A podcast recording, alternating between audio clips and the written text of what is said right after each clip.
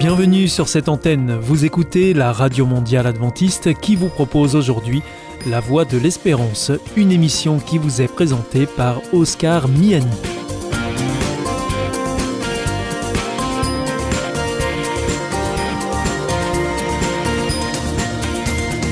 C'est avec grand plaisir que je vous retrouve sur notre antenne. Encore une fois, soyez les bienvenus à l'écoute de La Voix de l'Espérance, notre émission quotidienne de 30 minutes qui vous est présentée par Oscar Miani. Merci de votre fidélité à ce rendez-vous. Je vous rappelle que vous pouvez nous écouter sur cette antenne ou bien en podcast ou encore avec votre téléphone. Aujourd'hui au programme Parole solidaire, un moment d'information humanitaire avec ADRA, l'agence de développement et de secours adventiste. Et pour conclure cette émission, vous retrouverez un moment de témoignage avec C'est vous l'histoire.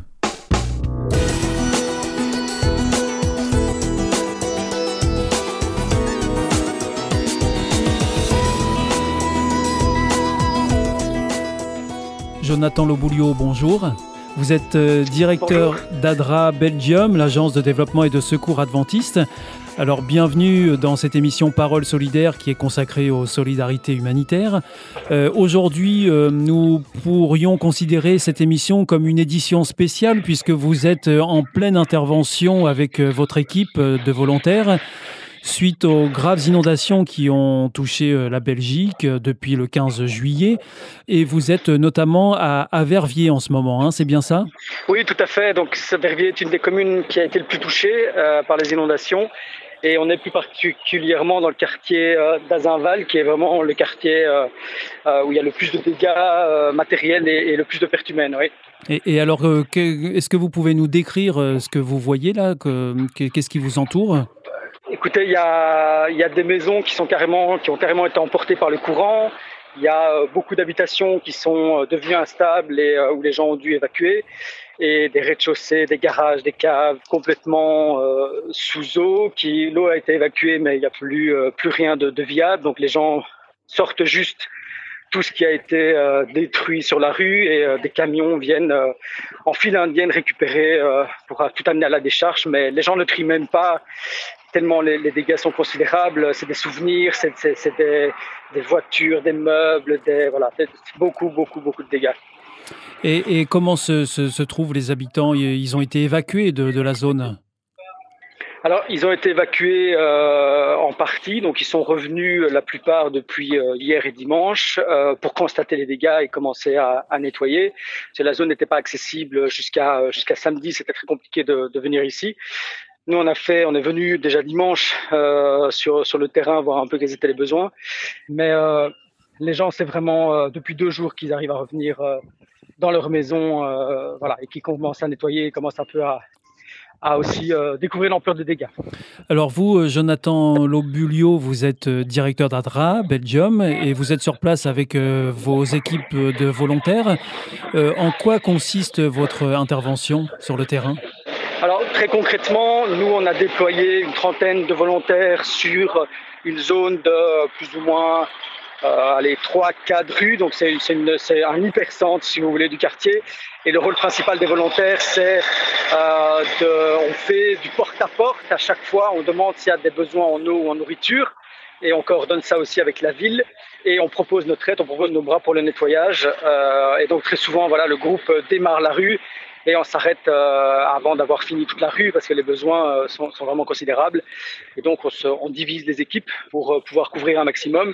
Et c'est principalement du nettoyage, du déblayage et, aussi beaucoup, beaucoup, beaucoup de discussions avec les gens, de, de, juste les écouter juste voilà être là à côté d'eux, voir qu'ils ne sont pas tout seuls c'est vraiment euh, ça, c'est peut-être la plus grosse part du, du boulot. Oui, oui, parce que dans quel état psychologique euh, se trouvent justement les habitants qui ont vécu euh, bah, ces, ces, inondations, qui ont été meurtrières, et, et comment est-ce qu'ils envisagent maintenant le, le présent et, et l'avenir, évidemment? Alors, il y, a, il y, a des gens, ils nous racontaient ce matin, qui vivent depuis 40 ans ici, qui n'envisagent pas de, de déménager autre part même si leur maison euh, a subi de, de, graves dégâts.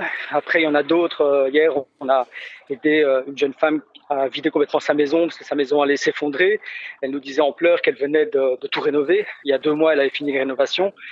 Donc voilà, chacun réagit un peu à sa manière. Il y en a qui sont dans l'action, qui, qui, continuent à travailler, à, faire le nécessaire. il y en a d'autres qui sont juste prostrés euh, devant chez eux et qui ne savent même pas par quoi commencer.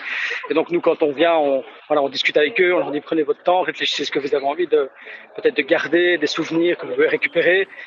Et euh, voilà, on n'est pas là pour les presser, on est là pour être au service. Donc on les laisse aussi prendre le temps de respirer, de se rendre compte de la situation. Et, euh, et voilà, c'est très compliqué. Euh, humainement, même beaucoup de nos volontaires sont, euh, voilà, sont, sont, touchés parce que c'est une situation euh, entre regarder ça dans les médias et la vivre, c'est deux choses différentes. Et, et, être aux côtés de ces gens et savoir qu'ils étaient déjà en difficulté avant que ça arrive, mais là, ils n'ont plus rien, c'est euh, ouais, assez compliqué. Alors donc, euh, j'imagine que euh, vous parliez de, nourriture, euh, d'eau. ce sont des, choses que vous apportez régulièrement auprès des gens qui sont justement touchés profondément par ces inondations? Oui, tout à fait. Alors ce qu'on fait en fait, c'est qu'on collabore avec les autorités de la ville.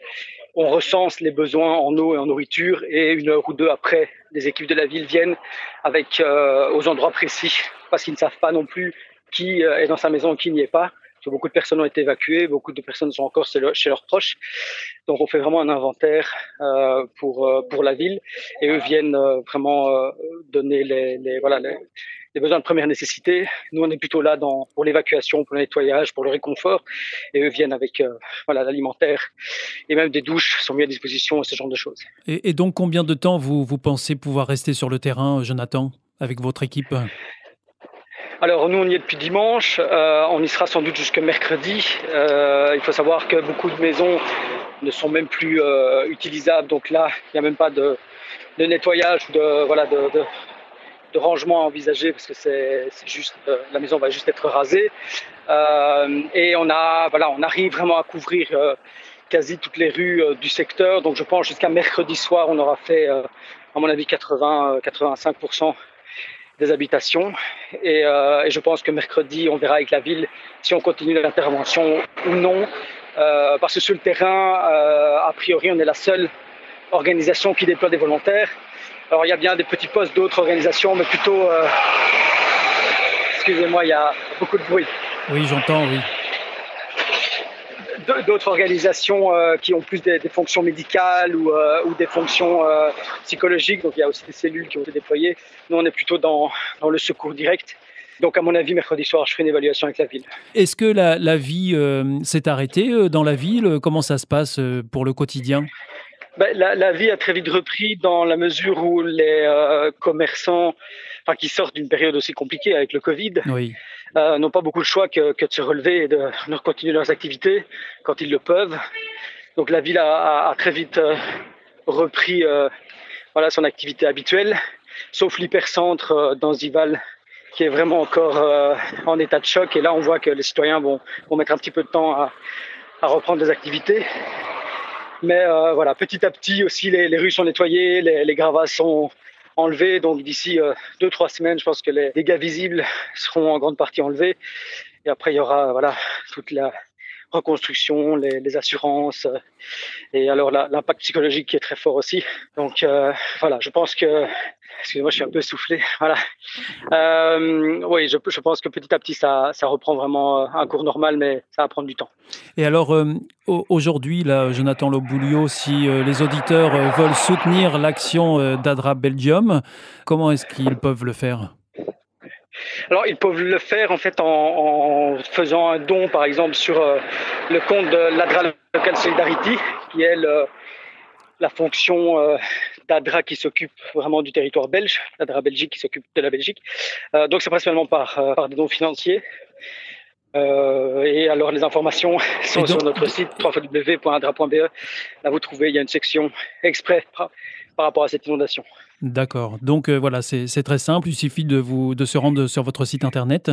Bah, je vous remercie beaucoup, Jonathan, d'avoir répondu à mes questions. Euh, je vous souhaite euh, beaucoup de courage aussi et, et merci pour cette action que, que, vous menez sur le terrain auprès des, des, habitants qui ont été durement touchés.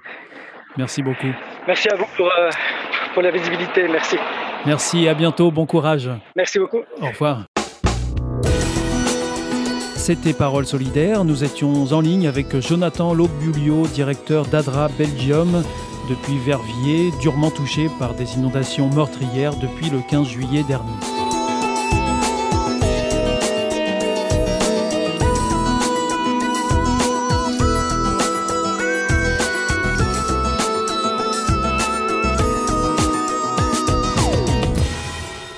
Adventist World Radio, die Stimme der Hoffnung. Questa è la radio mondiale adventista. La voce della speranza. Actuellement, des formes plus contagieuses du coronavirus circulent. Nous devons rester extrêmement vigilants. La stricte application quotidienne des gestes barrières reste primordiale pour lutter contre l'épidémie. Il est également essentiel de respecter les mesures d'isolement et de se faire tester aux moindres symptômes. Ensemble, continuons de prendre soin les uns des autres. Ceci est un message du ministère des Solidarités et de la Santé.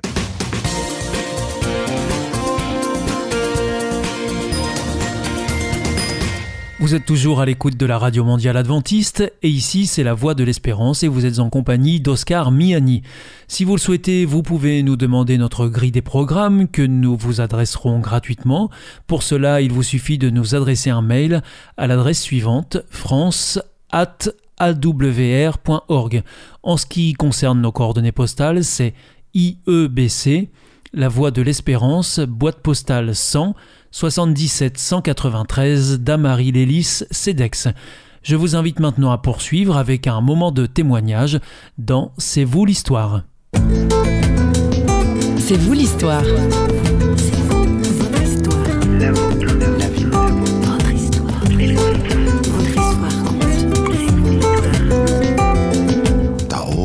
Ein höheres Wesen und der ist Deutscher. Und es ist Buchhalter. Und er schreibt alles ganz genau auf, was.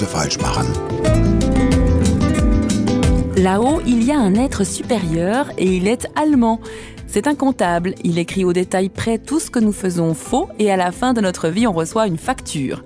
C'est ce que nous disait à l'instant Thorsten Hebel en allemand dans le texte.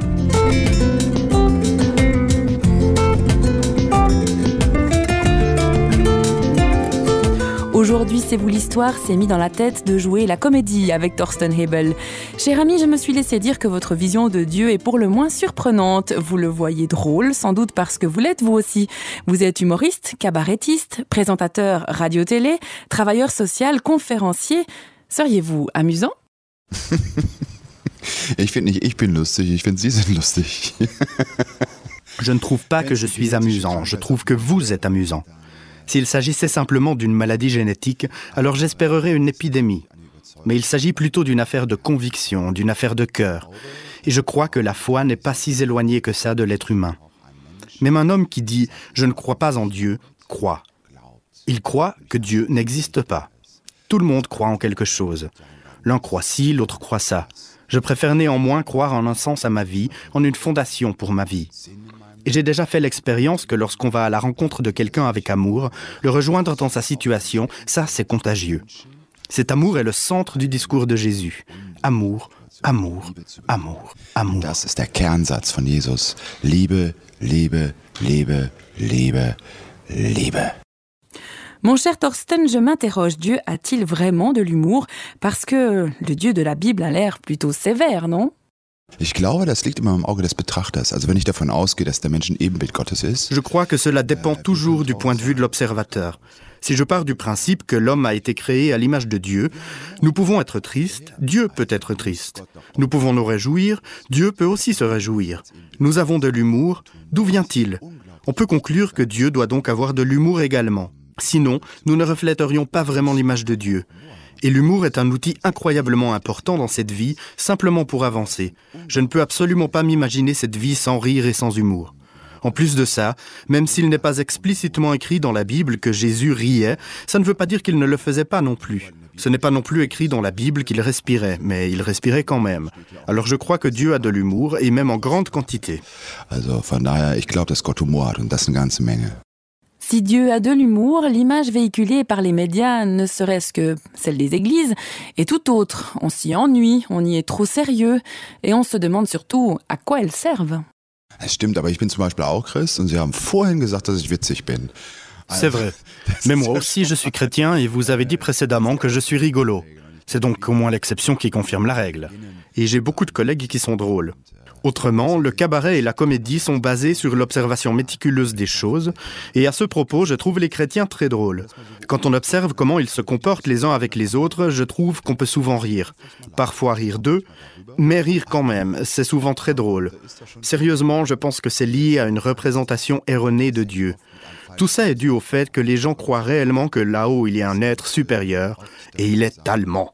C'est un comptable qui écrit au détail près tout ce que nous faisons faux et à la fin de notre vie, on reçoit une facture. C'est complètement débile, il n'y a aucune mention de ça dans la Bible et chers auditeurs, si quelqu'un vous affirme quelque chose comme ça, n'y croyez surtout pas parce que Dieu n'est définitivement pas comme ça. Amour, amour, amour. C'est à ça que je crois fermement. Liebe, Liebe, Liebe, Liebe. Daran. Mais dites-moi, mon cher Thorsten, si l'on rit, ce n'est pas au détriment des autres On se moque un peu, non? Enfant, vous étiez plutôt moqueur ou moqué? Ni l'un ni l'autre, j'ai plutôt eu une enfance heureuse. J'avais de bons amis avec lesquels je suis du reste toujours en contact. Nous jouions très souvent dehors et j'ai d'excellents souvenirs de mon enfance. Je n'étais pas non plus le guignol de la classe à l'école. À l'époque, je n'étais pas un plaisantin. Mon humour est né pendant la crise la plus profonde de ma vie. J'étais vraiment au fond du gouffre et je me suis retrouvé devant un choix cornélien. Soit cette situation me brisait et je sombrais dans la dépression, déclarais forfait, ou alors je choisissais la stratégie de digérer tout cela avec humour. C'est ce que j'ai fait et à travers ça, je me suis rendu compte que je pouvais rejoindre les gens et même les aider. Ce fut la naissance de l'humour dans ma vie. Mais vous essayez de séparer l'humour de l'offense. Pourquoi ça? Ja, weil Comedy in meinen Augen nur so funktioniert. Also wenn ich Witze beispielsweise mache. Parce qu'à mes yeux, la comédie ne fonctionne que comme ça. Par exemple, quand je fais des gags, je ne fais pas de gags sur les femmes, mais sur les hommes, parce que je suis un homme. Je peux rire de moi-même. Je ne fais pas de gags sur les gens qui ne croient pas, mais sur ceux qui croient, parce que je suis moi-même croyant. Je ne fais pas de gags sur les étrangers, mais sur les Allemands. Pourquoi? Parce que je suis allemand. On pourrait continuer la liste, mais pour résumer, j'essaie toujours de me placer au centre de mes sketchs. Et je crois que c'est le seul moyen de créer une comédie efficace et saine, et c'est quelque chose que le public apprécie. Il se sent libre de rire à gorge déployée et n'a pas mauvaise conscience parce qu'on rirait des autres. Je crois que la manière de créer des gags est une question d'éthique. Bon, de temps en temps, je fais un gag sur ma femme, mais seulement un petit, un tout petit.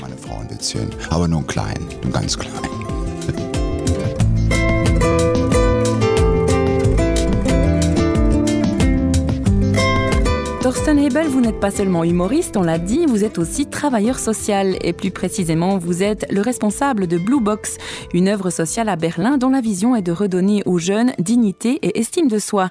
Est-ce que c'est une mission difficile? Oui, C'est difficile dans la mesure où ils sont aussi secs que des éponges dans le vent. Je travaille dans un environnement socialement pauvre en plein cœur de Berlin et ils absorbent tout ce qu'ils peuvent. Chaque accolade, chaque aide, chaque mot, chaque reconnaissance, chaque sentiment partagé de sécurité. Ce quartier ne souffre pas seulement de pauvreté matérielle, mais surtout de pauvreté émotionnelle. Je suis moi-même une personne très émotive et je me dis que ce que j'ai en abondance, je peux aussi le donner en abondance.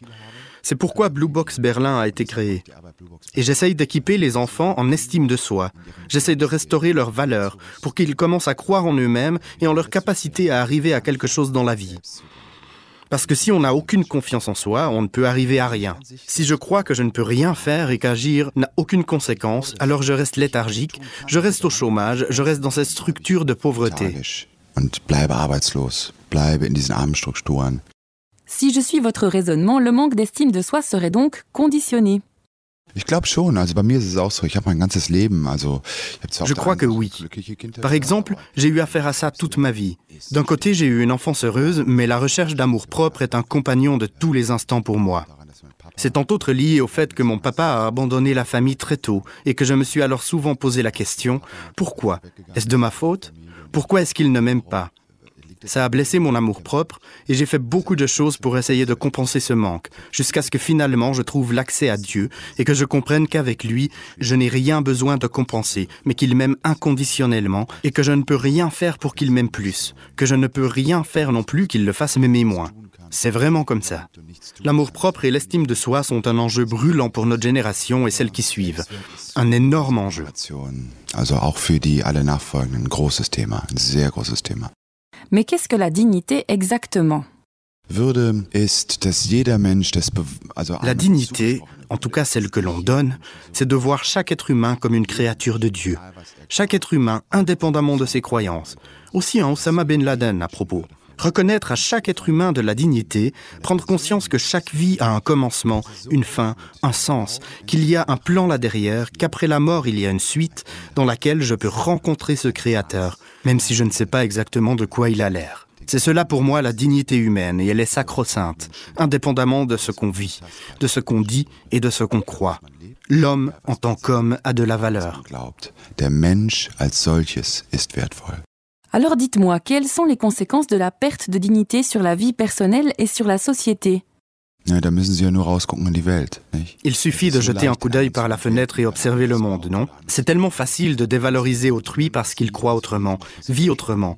Le dégrader en le considérant comme inférieur, ça se passe tout le temps. Regardez ce qui s'est passé au Rwanda, où les gens se sont discrédités réciproquement jusqu'à s'approprier le droit de tuer l'autre. Regardez ce qui se passe au Soudan. Même pas besoin d'aller jusqu'en Afrique. Regardez simplement ce qui se passe en Europe.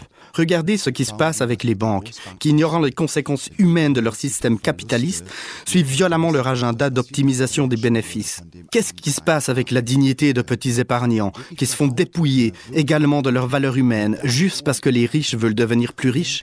Il y a vraiment des couacs dans le système. C'est pour ça que je suis passionnément chrétien, parce que je crois que nous, chrétiens, nous devons prendre position, nous placer devant ces gens et dire à haute voix, Stop pas comme ça. Laissez-les tranquilles. Nous devons les défendre et changer quelque chose au système pour que les êtres humains ne soient plus humiliés et qu'on ne leur vole plus leur dignité. C'est mon devoir personnel, je trouve. Et je suis accompagné par beaucoup de croyants pour atteindre ce but, mais également par certains qui n'ont rien à faire de Dieu, mais qui ont le même but. Äh.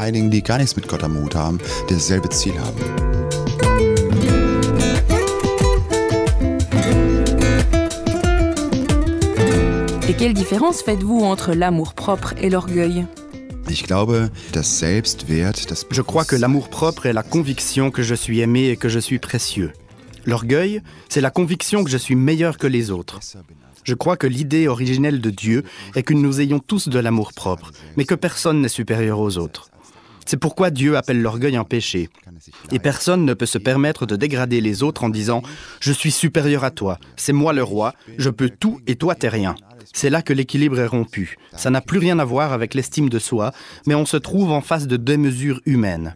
On possède tous une certaine tendance à ça, mais en bon français, l'orgueil, c'est de la vraie merde. Aber ich finde Hochmut auf gut Deutsch total beschissen.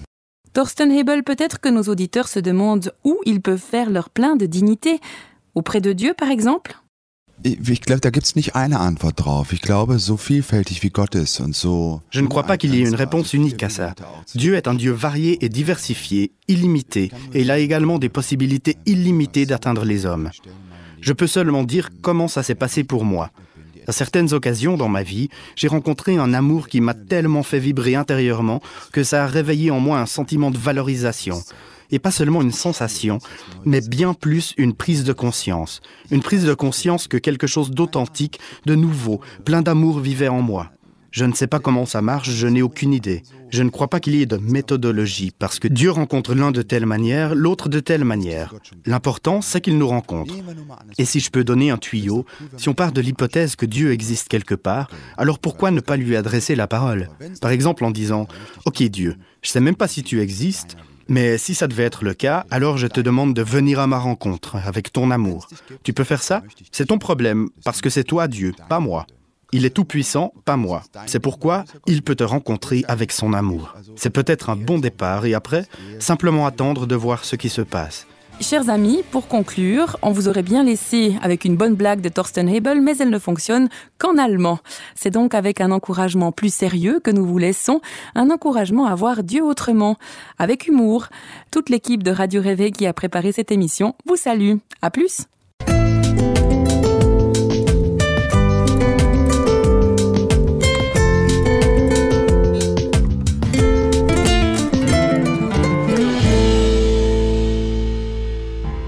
Sentez isolé, désorienté, perdu, en recherche L'IEBC, l'Institut de la Bible par correspondance, vous accompagne et vous propose des cours gratuits à suivre chez vous et à votre rythme.